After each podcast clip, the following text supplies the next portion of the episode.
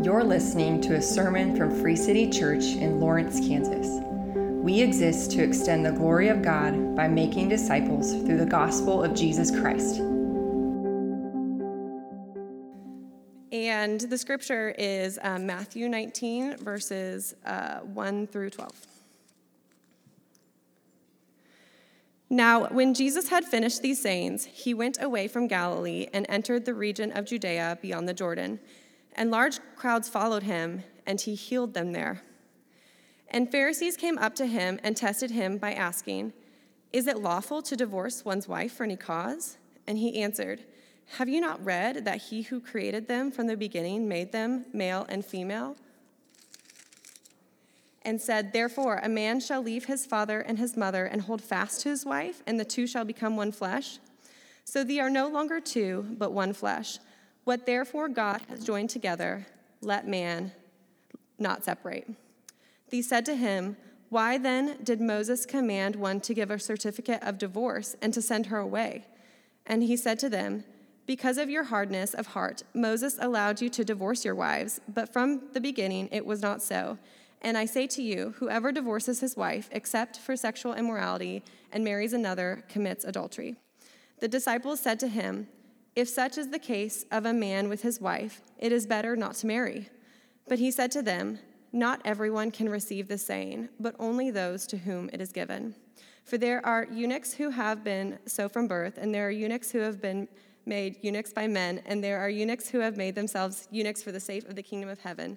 Let the one who is able to receive this receive it. Please pray with me. Uh, Father, um, we just thank you for this day. Uh, we thank you for this church.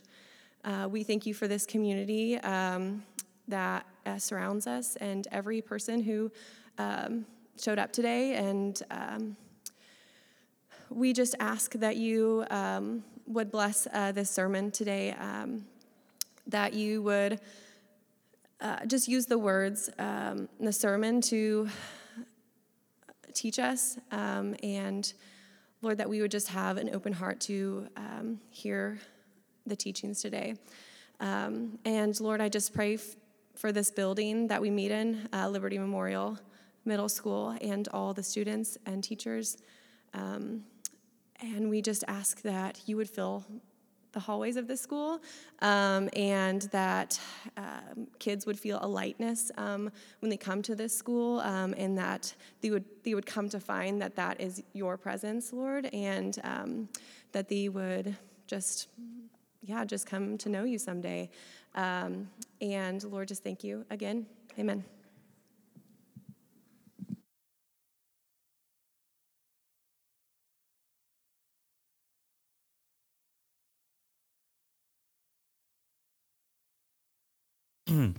Well, good morning. Uh, my name's Casey. I'm uh, one of the pastors here, uh, and you're with us for the first time. Uh, you find us kind of getting to the back part of uh, our study through uh, the Gospel of Matthew. And so we could look at this as the gospel according to Matthew, or as Matthew the scribe was looking at all that Jesus fulfilled in his life and all the teachings that Jesus had. He wanted to make sure that he wrote it down in such a way that we put hope and trust uh, in Jesus.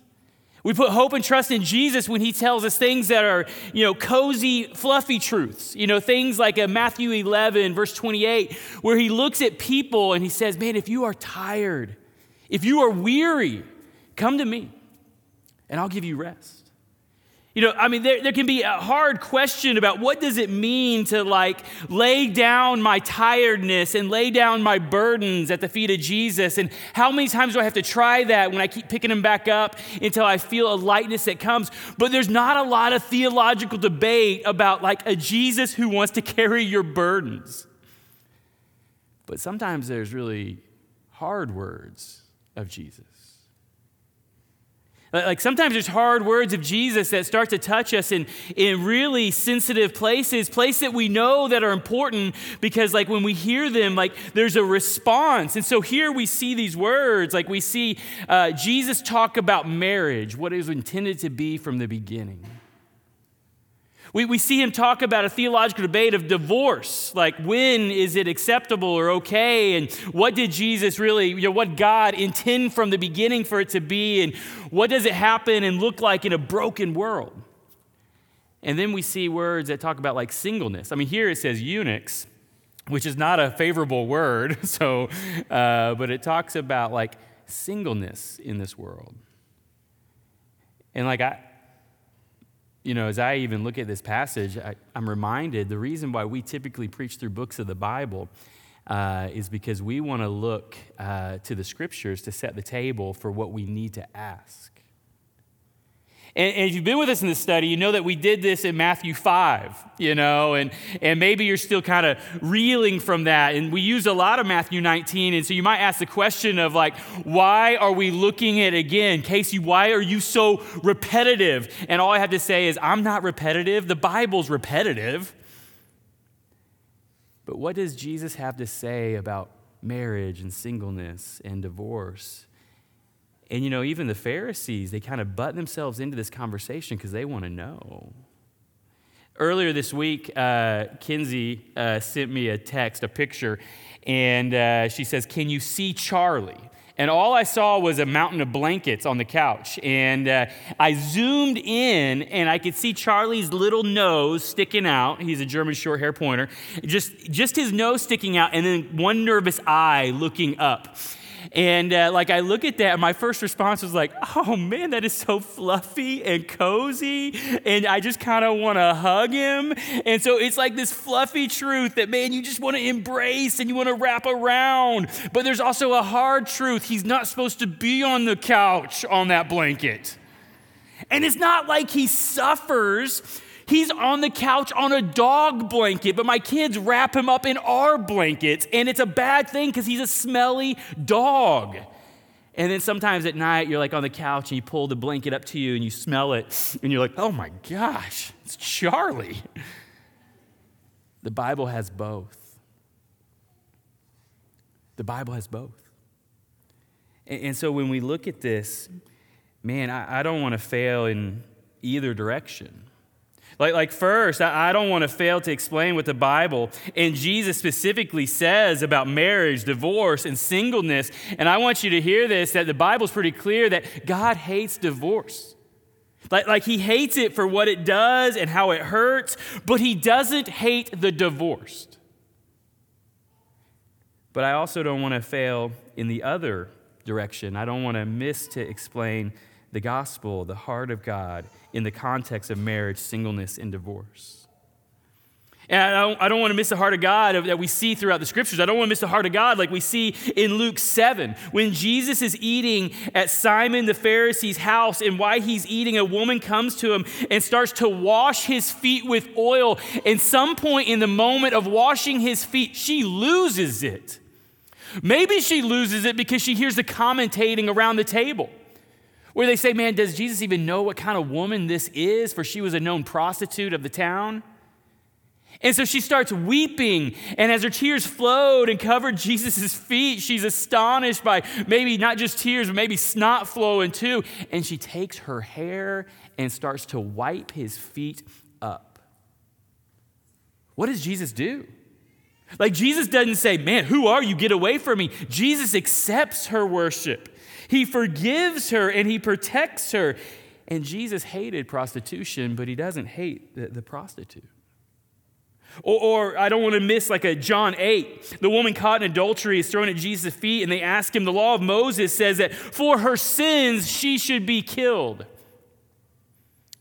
And Jesus pauses, and he starts to write some mystery message in the dirt that we don't know what he wrote, but we can always just kind of think about it, but we don't know what he wrote.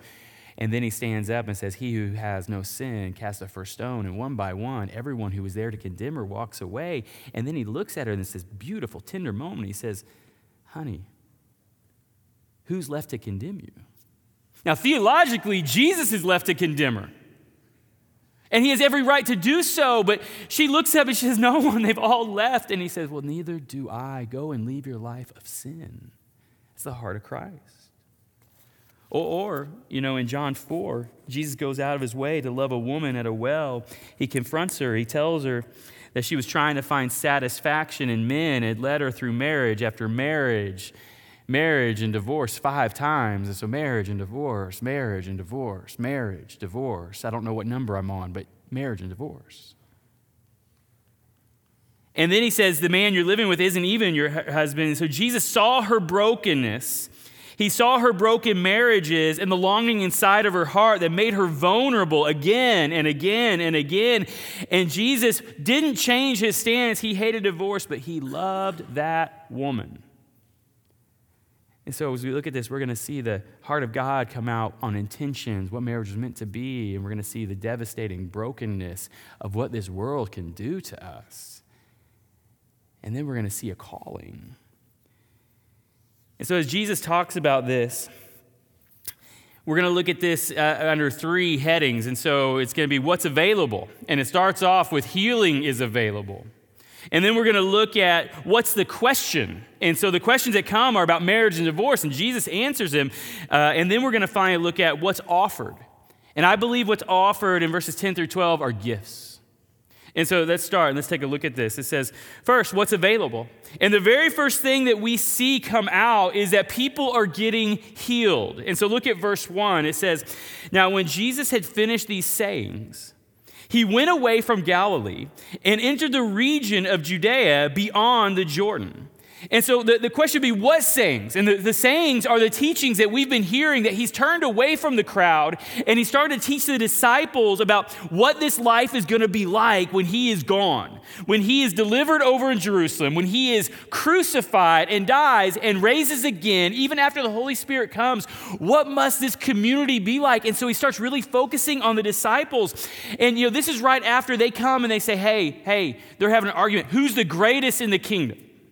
And so they're, they're bringing evidence for why Peter might be greater than Andrew or why Andrew might be greater than someone else. And so they're doing what people do. They're measuring their strengths against others' weaknesses to make themselves feel like they're okay. And so Jesus hears this argument about who's the greatest, and he says, Hey, let me tell you about who's the greatest in the kingdom of God. But first, let me tell you how to get into the kingdom of God. And so, what we see in verses 1 through 4, look at it in verse 18, chapter 18, is we say that we must humble ourselves like children to get into the kingdom of God. And so this actually says a, a, lot about the gospel. Like, what do we see in children? And there's so many things that we could see, but I want to point out just a couple things. I want to say that what we see in children is that they know that they need help and they know that they are loved. And so, first, the gospel says that you can't do it. Only the death of God could fix you. You can't do it. You, you need help. Like, whatever podcast, self help, make you feel better about whatever you're listening to, it's not enough to fix you. The Bible is clear. The only thing that can make us right before God, to make us sons and daughters again because of the brokenness inside of us, was the death of someone who could atone for us. And it wasn't the death of sheep or goat or anything else, it was the death of God, Jesus Christ. You need help. But then what we can learn from this is the gospel says that you are loved. Jesus willingly died in your place to bring you back to God. In the Bible reading plan, which is the moment where you shake your head, so everyone's like, man, you're reading the Bible with the church. Read the Bible with us. In the Bible reading plan, uh, Hebrews 12, you know, so we're kind of getting into Hebrews. It's right around this time, and we hear this. It says, Jesus is the founder and perfecter of our faith. And so Jesus is the founder of our faith. That means it starts with Jesus. Your salvation started in the heart of God, and He sent Jesus. But He's also the perfecter of our faith. And that means that Jesus holds our faith and is working to bring our faith to completion. He's working to change us. Your salvation is built upon the cross and is promised to withstand, no matter when we encounter the hard truths of God. But it goes on and it says, Who for the joy that was set before him endured the cross, despising the shame, and is seated at the right hand of the throne of God.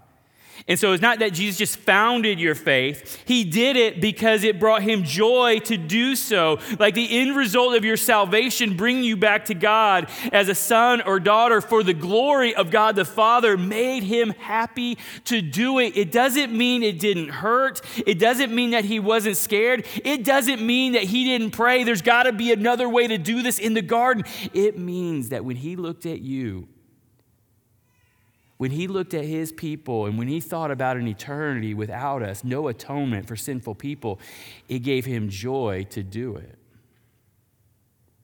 Like, that's a lot of foundation. Like, we have to humble ourselves to children. We have to know that we can't do it, but we also have to believe we're loved when we look at Jesus. But that's the first thing, these sayings. The next is, and we'll just say this really fast look at verses six and nine. He says, We must fight sin for one another. Like, sin is a problem for the people of God, and man, we're gonna have to fight it in ourselves, and we're gonna have to fight it in others. Like, we have to treat it as dangerous. You know, in, in verses seven, it's told that we're always gonna face temptation. And so, if you're waiting for a sanctifying moment in your life that you're not going to face temptation, keep waiting. You're always going to have to fight temptation. But then it picks up in verses 8 and 9, and it says sin is like a deadly cancer that we must deal with seriously. He says, cut it out of our lives. And then, if you look at verse 6, where it began, it says that we're told we must fight temptation, treat sin seriously so we don't hurt others. The sin that we take casually might destroy someone looking at us. So we must fight sin seriously. That's what these sayings. And so the, the, the, Pharisees are hearing Jesus talk to his disciples, and they still have a question circulating in the back of their mind. But it says more than that. If you look at verse 10, it says that we must chase one another. In this life together, when we give ourselves to brokenness, or we give ourselves to sin, or we give ourselves to isolation, like the people of God have to chase after one another. And then it says we must confront one another, starting in verse 15 through 20.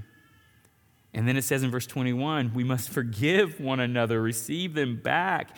And this confrontation and forgiving is what leaving the 99, the picture we see, the 99 and going after the one sheep actually looks like. But you have to forget the cute, cuddly lamb. And you have to see your brother and sister who can sometimes be prickly and hard. Like you have to see it because we're all prone to wonder. And so it starts off, it says, when Jesus finished these sayings, these teachings of what the kingdom of God is going to look like, what we must be for one another, you know, all of a sudden what we see is the Pharisees kind of butt themselves in. But before we get to that butting in, look at verse 2. It says, And large crowds followed him, and he healed them there. Before we get to anything else, I want you to know that there is healing in following after Jesus. Like before we move on to the teaching about marriage, divorce, or singleness, like ask the question do you need healing? Like, have you been wounded by the divorce or hurtful marriage of your parents? Are you scared by the brokenness that you see inside of you because of what you experienced earlier in life? Ask for healing there is healing for those who follow after Jesus? Or have you been wounded by past relationships? Like they lied to you, they hurt you, they used you, they left you and abandoned you. Verse 2, it says there's healing. Or is your marriage wounded, in trouble? Verse 2, there's healing for those who follow after Jesus. Or have you lost a marriage? Fell apart. The, the, the, details, man, we could talk about them, but it's dead and gone. It's over. And now you're wondering what God has for you. Are you lovable? Are you forever going to walk with a limp? Is there redemption for someone like you? Man, we looked at all these places. We looked at like a Luke 7 and a John 8 and a John 4 about the heart of God and what he can do. And I would say, verse 2 says, man, follow after Jesus. There is healing. So, first, like, do you need healing? Do you know what you need healing of? Is there a woundedness and a brokenness that you need to hold up to Jesus and just keep holding it and keep talking to him about it? And over time, as you follow after Jesus, he will heal it. So, first, you need healing. So, the first thing is what's available. And I think the text is saying, man, healing's available for those who follow after Jesus. Then, what's questioned. And the question that gets kind of butted in by the Pharisees who kind of jump in on this is about marriage and divorce, starting in verse 3. And so, first, they question divorce and they're saying, what's permitted? What's permitted? And so, look, it says, And the Pharisees came to him and tested him by asking, Is it lawful to divorce one's wife for any cause? Any cause. Like, can I leave my husband or wife if I just find myself not happy or unhappy or I didn't know they were going to be like this? Uh, is there anything that is blocking myself from like what I really, really want? Can I just say, I'm not good with this anymore? Can I divorce my spouse for any cause? And so, like, good news, bad news. Good news. They were just as messed up as we are. Like, good news. Like, this is 2,000 years ago, and they're looking at marriage and they're saying, man, sometimes it's hard and it's really, really broken. And this was a super family oriented society. And they're saying, man, what do we do when it's hard? And so, like, you are not alone. We are not in a culture that is like forever damned by God, that is facing something new. Like, there is help. Like Jesus is going to go back to original intention. So there's good news. Like we're not the only screwed up ones. Bad news. There is a selfish bend in all of us. In suffering and disappointment, Christians are tempted just like this. When these kinds of questions come up, you're, you're, not the only one. And you need to follow Jesus more than ever. If you're trying to trap Jesus, what can I get away with? Healing is not promised, but if you're trying to follow after Jesus, there is a healing that's promised that's going to start in your soul, and it might extend to reconcile a relationship, but it takes two healings for that to happen. But like, we're not the only ones, but this is inside of us. And so, good news, bad news, they say, Can I divorce my wife for any cause? And so it keeps going, and the Pharisees are still stewing about what they heard back in chapter 5. Now, the Sermon on the Mount was a series of sermons that Jesus probably taught a lot. Like he went into a new place and he would teach these series of sermons.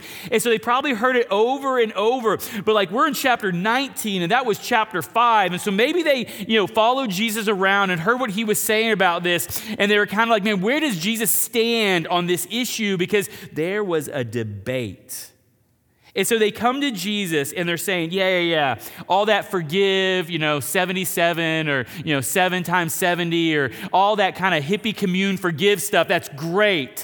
Where do you stand on this issue? Are you like us conservative or are you like them liberal? Where do you stand? Which, once again, man, we're not the first ones. We're not the first ones that want to try to appeal to Jesus in a political category when the scriptures want to unfold a different kind of kingdom altogether. And so they come and they say, Are you with us? Or are you with them? Just go ahead and just clarify it. And what this was, was this was taking, is there a side between two different teachings? And it was coming from one word in Deuteronomy 24, verse 1. One word. And so Deuteronomy 24, verse 1, it says this When a man takes a wife, which is, you know, Deuteronomy, uh, sometimes people, when they start a Bible reading plan, uh, they never get past Leviticus. Um, and so, you know, you got Genesis, Exodus, Leviticus. And so you never get the second law. So Deuteronomy means second. So, second, autonomy means law. And so it's taking the law of God from the Ten Commandments and expanding it out. So, how do we do this in practice? And so it starts to ask other questions. And so, Deuteronomy 24 says, When a man takes a wife and marries her, if then she finds no favor in his eyes, because he has found some indecency, that's the word we got to deal with, in her, and he writes, or he chooses to write her a certificate of divorce and puts it in her hand and sends her out of the house. And then it goes on to continue to describe stuff in verses 2, 3, and 4. But the question came down to what is this indecency that is fine? And so there were two schools of thought. You know, one school of thought was um, under um, kind of the conservative camp, under a rabbi Shammai or Shammai, that said indecency was adultery. And so it meant shameful nakedness that's found. Now, that word, uh, indecency, it comes from the word irva, and it means, it's usually translated as nakedness. And so it's usually trans, like Eh, which, you know, so he gets married and he finds nakedness, which I'm like, isn't that why everyone gets married? You know, I mean, but he gets married, but he finds something shameful that's associated with this. And so Rabbi Shammai, he said, listen, that can only mean adultery. But there was another school of thought, a more liberal camp, Rabbi Hillel, that said indecency could mean anything upsetting that he uncovered. And so Jesus weighs in, but before he weighs in, he talks about not what is permitted, he talks about what is intended. And so Jesus answers with marriage. He says, This is what was intended, starting verse 4. And so in verse 4, he points back to creation and describes the original intent of marriage. And so verse 4, it says this He answered, Have you not read? That he who created them from the beginning made them male and female, and said, Therefore, a man shall leave his father and mother and hold fast to his wife, and the two shall become one flesh. So they are no longer two, but one flesh. What therefore God has joined together, let no man separate. And so Jesus answers and he says, Listen, let's look at God's original design for marriage. He, he says it was never supposed to be torn apart. People were never supposed to leave. We weren't supposed to take, lie, or hide, but sin entered in and hurt everything. And it has a way of perverting the most beautiful things into the most hurtful things. It was never intended to separate. And so he points back and he says, thinks about Adam and Eve, one man, one woman, naked in a beautiful garden in apparently temperate California like temperatures because they didn't have clothes. And so the question about this is what do we do in a fallen and broken world where not everything is temperate? What do we do in a place like Kansas where it is hot one day, freezing the other day, and you don't know what's going to happen, and neither does the, the weatherman. They don't know what's going to happen. What do we do in a world that's unpredictable? And he says, Look at the original creation. Look at what God intended. Now, listen, I, I want to look at this just for a second. There's a lot of doctrine in this. So, so first, like doctrine, God made male and female. Like, he loves it. He made men and he made women, and he thinks it's great. Matter of fact, when he just made man and it was just man, he's like, ah, it's just okay. And then he made woman and he said, Man, it is very good. And so he made men and he made women, and there's something about the differences, and he talks to them differently sometimes. It'd be something in that that he says, Man, this is so good. But there's more than that. We also see the doctrine of marriage that marriage is for a husband and a wife, and he loves it you know, we, we didn't create it, so we don't get to set the rules for it. God entrusted Eve to Adam, and there's expectations. And so we see things in Scripture like husbands be loving, sacrificial servant leaders, love and sacrifice for your wife. And then there's warnings like in a 1 Peter 3 7, or I won't hear your prayers. Which this actually makes a lot of sense to me. I, I have three daughters, and so like one day, Lord willing, uh, they're probably going to get married to, you know, someone I might like a little bit. Lord willing. And the good news about that is I can officiate the wedding and save money. The bad news about that, I am the cheapest part of the wedding. And so, Lord willing, that can happen. But, like, in that scenario, man, if they start to hurt my daughters or neglect my daughters or not keep their promises to my daughters. And then they show up my house and they ask for a favor like, yeah, I got a favor for you. It's a punch in the throat because I love my daughters. How much more does God love his daughters? And so, entrusting daughters to sons to say, man, care for them and nurture them, we make promises, and those promises have nothing to do with present love. We don't say, man, I promise to marry you because I love you right now, and we'll just kind of see what happens. We say things like, I promise to have and to hold. I promise to have and to hold in good times and bad times, in sickness and health, in rich or poor, whatever may come. I'm making a promise to you of future love. I will be loving. I will be there. I will stand there knowing that in a broken world, winter comes. In a place like Kansas, it is dark by four o'clock. How does that? We've got to get rid of daylight savings time. In an untemperate world, we make promises for the future.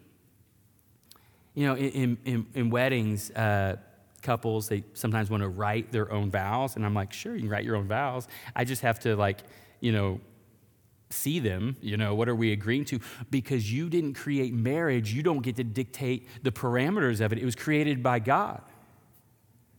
And, and so sometimes it's like, man, I, I, I promise to, you know, have. Uh, uh, lattes with you on cold mornings. I'm like, that's great, man. I love lattes. But it's more than that. And so I always add the traditional vows and I say, repeat after me I say your name, promise to take you, you know, and then all the way through to having to hold till death do we part. Because we didn't create it, so we don't get to decide what it looks like. And so Jesus says, remember the intention of what it was supposed to be. And so we see that the doctrine of man, just male and female, we see the doctrine of husband and wife. Uh, we see that marriage was meant to last a lifetime. Look at these words in verse 5. It says, Leave. The rules are changing. There's now a new family being established that has new priorities. Leave, it says hold fast. Like, like the, the old word is cleave, but that sounds like a cleaver, like a knife. And so we don't really know what that means. But it translates hold fast, meaning like sometimes it's hard to hold fast, sometimes it's easy to hold fast, but pull in tight and hold fast. And then it says one flesh, which means one organism. And so the picture is there ever a time to cut off your legs? And the answer is in a broken world, there is. But man, you do everything you can to avoid that. And so we go back to the original intended relationship of what marriage is. And so they question divorce, what's permitted. And then Jesus came back and answered marriage, what's intended. But Jesus also answers on divorce, what's allowed. And so look at verse 7. It says, They said to them, Well, then why did Moses command one to give a certificate of divorce and send her away? And so this is, this is also from Deuteronomy 24 1. And so, you know, what we see here is the conservative party came to Jesus for a conservative answer, but he goes to original intention, and now they're getting nervous. And they're saying, whoa, whoa, whoa, whoa, whoa, you're talking about something that's a little bit higher than what I was talking about. And so they get nervous. And then, verse 8, he said to them, Because of your hardness of heart, Moses allowed you to divorce your wives, but from the beginning it was not so. And I say to you, and this is the teaching whoever divorces his wife except for sexual immorality and marries another commits adultery. And so Jesus pointed back to creation and now Jesus points in to expose hardness of heart. And that word that's describing hardness, it means like dried out. And so sometimes hearts are just hard, like stone. Sometimes they're pretty brittle and numb and just dried out. But he points inside and he says, Listen, there is something that sin can do that makes our hearts so hard. And so just for real quick survey of the scriptures and um, you know there's, there's a lot of reading that can be done about this but in, in just kind of a swoop what does the bible say? How does it allow for divorce? And first it says for adultery in Deuteronomy 24, in Matthew 5, in Matthew 19. You know, it's first seen in Deuteronomy 24, 1, and then it's affirmed by Jesus in Matthew 5, and again in Matthew 19. And it's not commanded. Forgiveness and reconciliation is possible, even when it comes to adultery. I know people who have beautiful marriages after infidelity. I know people, but it's because they put hard work in, and there was a healing as they followed after Jesus inside of them. And then there was a deeper love for Jesus and for one another. And so it's possible. But Jesus is also really practical, and he says, Man, the hurt is deep, the price of healing can be high, but when paid by both, the party both will be rewarded immensely. But Jesus says the Bible allows for divorce and adultery. Second, the Bible allows for divorce and abandonment. Now, you can read about this in Exodus 21 or 1 Corinthians 7. Abandonment is much more difficult to define or determine. It's pointed in both of those areas, but it's the idea that someone is leaving the covenant or they're not adhering to the covenant. And so, abandonment is a little bit more of a murky thing. It's obvious in extreme circumstances, but muddied as we get in between. And when you are disappointed or hurt or disillusioned and in isolation, the blind spots of how you interpret things are vast. And so you would need Christian community around you to tell you what you can't see, to confront you and hold you and help you reinterpret what's really, really true, that you might see all the evidence that's around and that you might hold out for healing and for change. Man, when you're hurt or disappointed, the justifying narrative that circulates in your heart is on a constant loop. And look at me. Given time, our hearts can justify anything. And so we see two things. Jesus points back and says, marriage was never supposed to end. Divorce is allowed in adultery and abandonment, but it was meant to be mingling of two souls to the point of a greater union where it's hard to know where one begins and the other ends, but its point was to show a greater union than that of how Jesus would care and love the church and be faithful to the church. And that's why we see things like Malachi 2:16 where God says, "I hate divorce."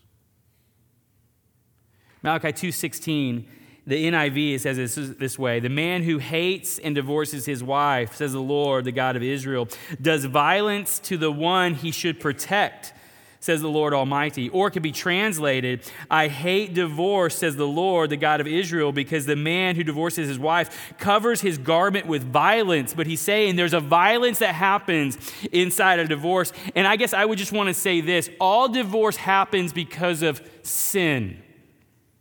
Whether sin done against you or to you, or sin living inside both of you, or unequal in the relationship, it happens because of brokenness and sin. It happens because what James says Isn't it true you want and you can't have? And then he jumps to, So you murder.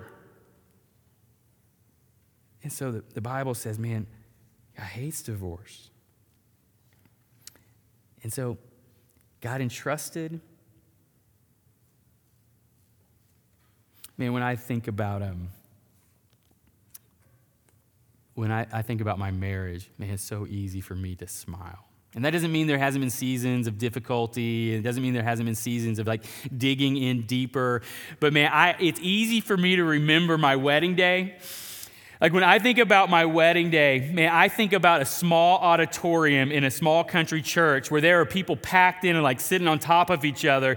And it was like 200 degrees and we were all sweating on one another. And I don't even know what the pastor was saying. And so I have to believe that if I get to do my daughter's wedding, you know, Lord willing, if they hire someone else, that's okay, but we're not paying that guy. But if I get to do it, uh, I'm going to have so much to say, but I don't remember what was said, so they won't remember what was said.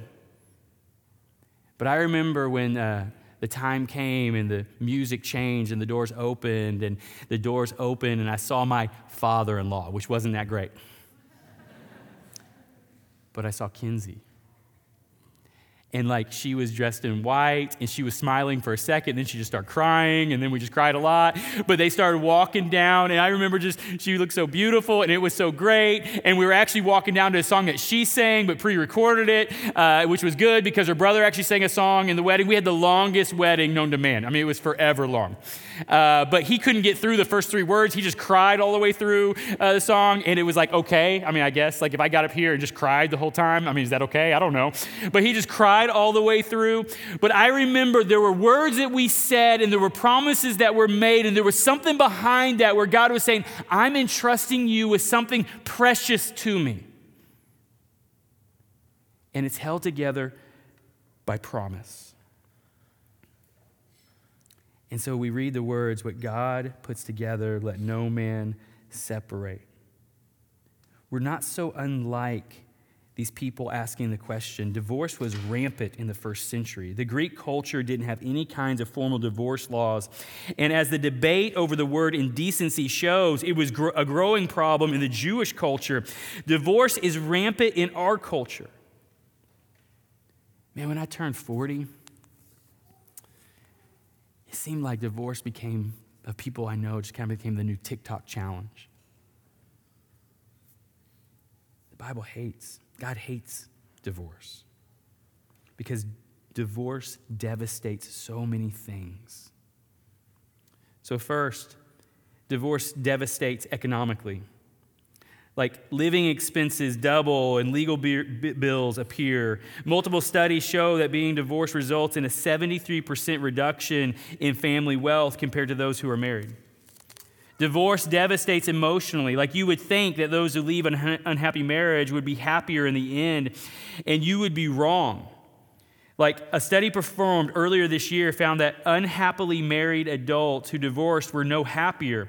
In any of the 12 separate measurements of psychological well being, like divorce did not typically reduce symptoms of depression or raise self esteem or increase a sense of mastery. That same study showed that two thirds of unhappy marriages became happy within the next five years.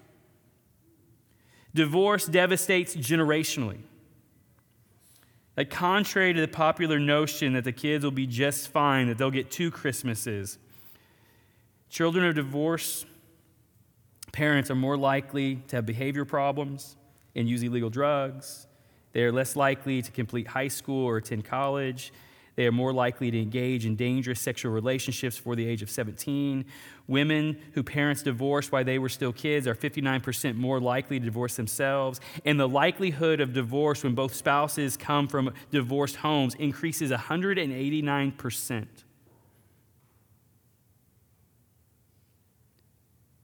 Earlier in chapter 18, when Jesus says, If your right hand causes you to sin, cut it off he's saying, listen, there's a cancer that comes with sin that wants to infect and hurt everyone. It doesn't want to just stay in one place, it takes and it devours.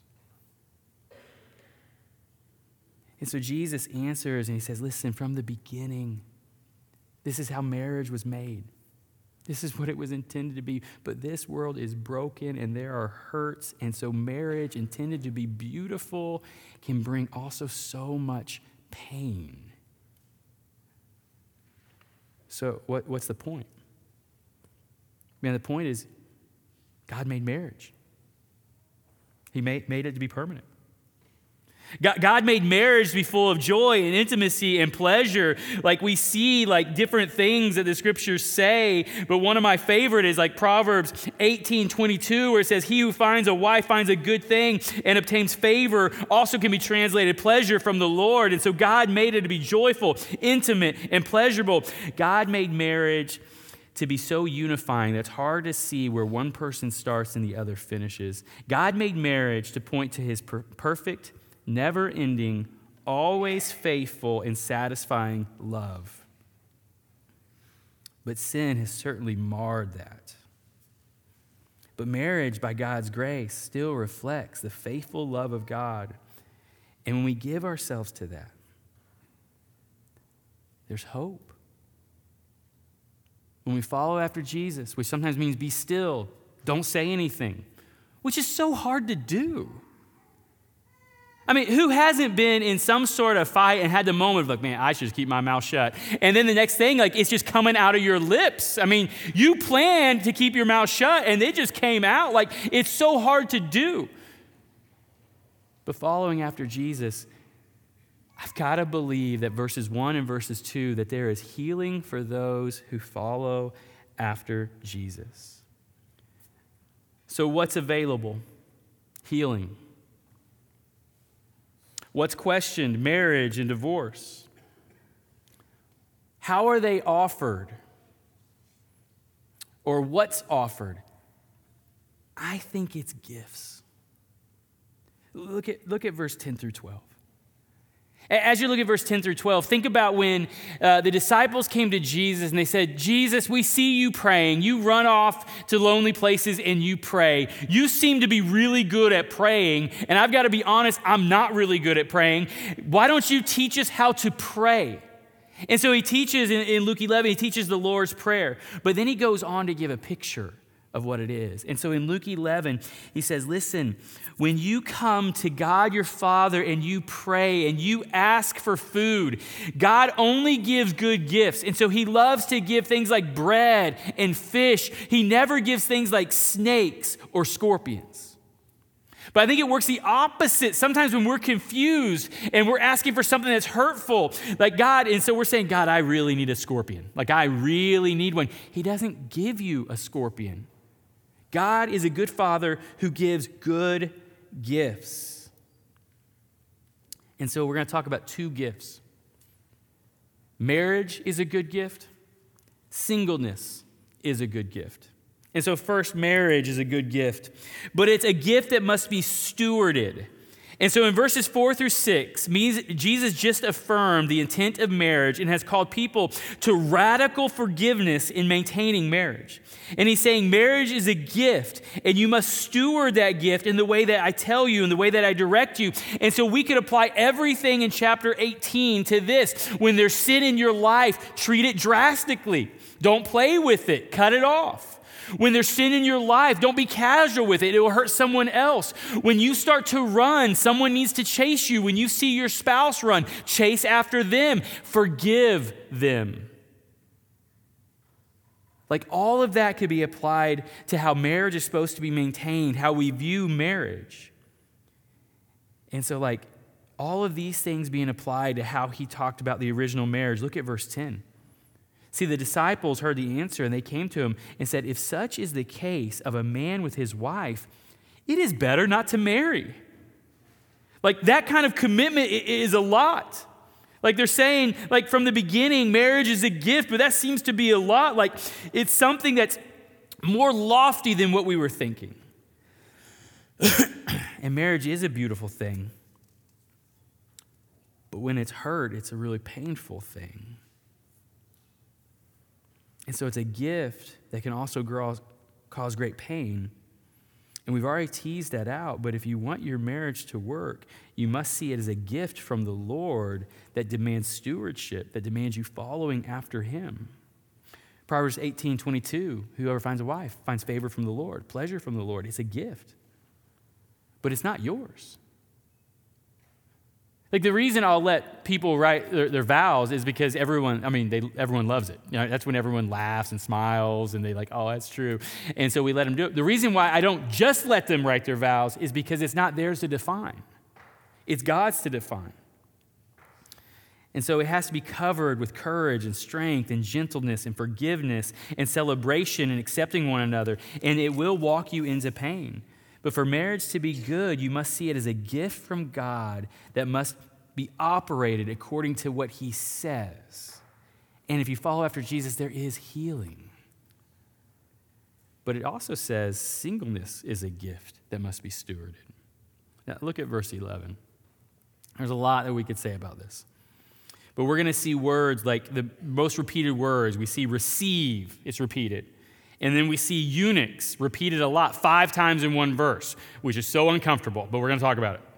And so it says, But he said to them, Not everyone can receive this saying, but only those to whom it is given. For there are eunuchs who have been so from birth, and there are eunuchs who have been made eunuchs by men, and there are eunuchs who have made themselves eunuchs for the sake of the kingdom of heaven. Let the one who is able to receive this receive it. And so the two most repeated words, first eunuchs, five times in one verse, like both in a verbal way and also in a noun way. And so let's look at what it says. And so first it says, it, when it says eunuchs, it says the use of this term, like we need to understand, like the use of this term would not have fallen on the first century ears like better than it falls on us. Like they would not have been like, oh yeah, eunuchs, that's great. Like they would have been like, whoa, what are you talking about?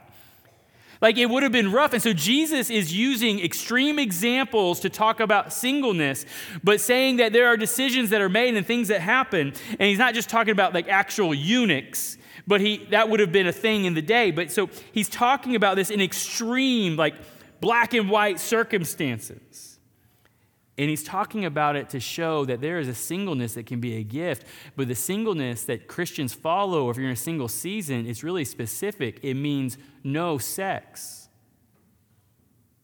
The Bible doesn't talk about, like, oh, I'm kind of scared of marriage, so I'm just going to kind of have sexual relationships. Like, that is not a category. So, when it talks about singleness, it's talking in a drastic nature of like eunuchs, where like sex is meant for marriage. And so we have to deal with this. And he says there's three different ways. Like some are born. So you see that. For there are eunuchs who have been so from birth. And so it's saying like there are some people who are born either physically unable or just psychologically uninterested in becoming married. Like they might be kind of interested in it, like, oh, that's not so bad, but they're just kind of like not as drawn to it. And he says that is a great calling. Like that is something we see that picked up in 1 Corinthians 7, where he says, like, hey, that's a calling. But then it goes on, it says, some eunuchs are made by others. Like this would be Jesus's, he'd be referencing the office practice of men being castrated to care for harems, but he'd also be just kind of applying that more broadly to sometimes the experience that we have hurt. Relationships have hurt us. What we experience hurt us. And so when we think about marriage, it doesn't look like something safe. It looks like something very, very dangerous. And so, like that would say, hey, in this moment, as you're wrestling that out, receive that as a gift. God is trying to do something in you. Sometimes we are scared of marriage because of what has been done to us or what we've observed. Or the third thing, made by choice, choosing singleness for the cause of Christ. This means to renounce marriage for another devotion. Like Paul praises this in 1 Corinthians 7. And so, whether you're just kind of uninterested in marriage or whether you've been hurt and you're trying to figure that out, and so the rela- idea of a relationship just terrifies you, or whether you've chosen that you just want to pursue marriage as a gift, or whether you've chosen like you're not really super interested in, it, you're just going to see, both of these need to be accepted as a gift from God. Everyone has to deal with a gift of singleness for part of their life. And so if you're single and you want to be married, that's great.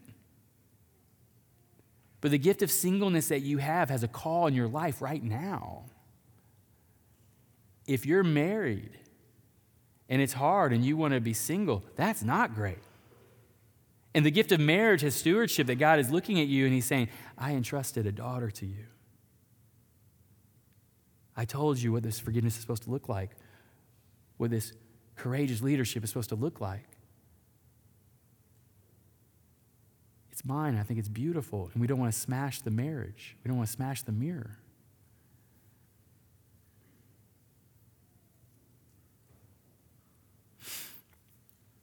To see your singleness or marriage as a gift that must be stewarded is to look at the scriptures and say, man, what you give is actually good. And so, is there hope? There's a lot of hope. We just have to look for it. Like in Philippians 4a, it says, Finally, brothers, whatever is true, whatever is honorable, whatever is just, whatever is pure, whatever is lovely, whatever is commendable, if there is any excellence, if there is anything worthy of praise, think about these things.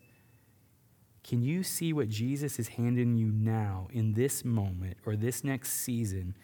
Can you just say, okay, if you're the God of the universe who limited himself permanently to step into humanity, to live a life for me that I couldn't live, to die in my place, and you still bear the scars, and we'll see the scars when you come back. And if you say that you have plans for my life and that you promise to bring them together, and there is healing in your hands, like, can I trust this season as a gift? Because it goes on in Romans 8:32 it says he who did not spare his own son but gave him up for us how will he not also with him graciously give us all things? Let me pray for you. As you man just be still. The band's going to be coming up. We're going to move to communion.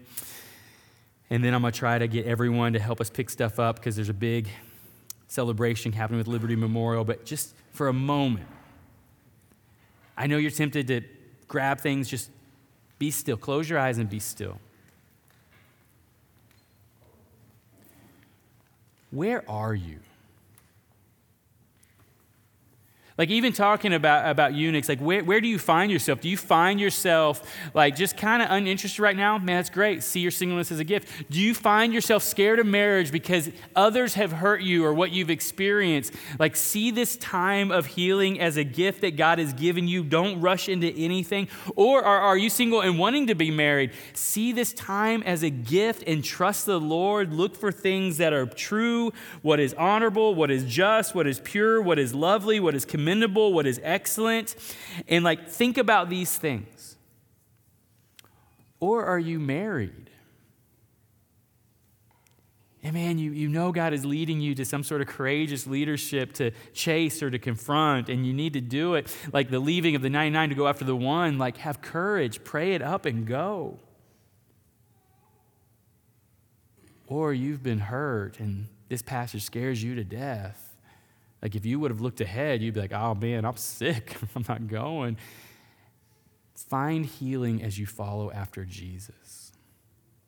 Father, Lord, we need help. And man, we're reminded that those who get into the kingdom of God have become like children. And something that we can say about children is they know that they need help and they are certain that they are loved.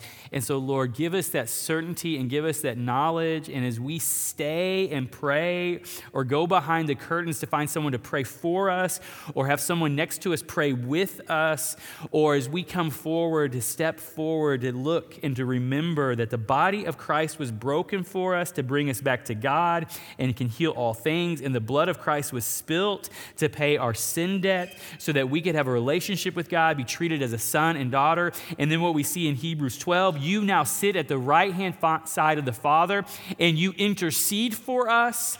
And that doesn't mean you're like, oh man, Casey's doing the best he can, just give him more mercy. You say, it has been paid for. Heal him. It has been paid for. He is a son. Treat him as a son. It has been paid for. She is a daughter. Treat her as a daughter. It has been paid for. Wherever you are, come in the knowledge that you need help, but come in the assurance that you are loved. Jesus, we need you. It's in your name we pray. Amen. Thank you for listening. If you would like more information about Free City Church in Lawrence, Kansas, please visit our website at fcclawrence.com.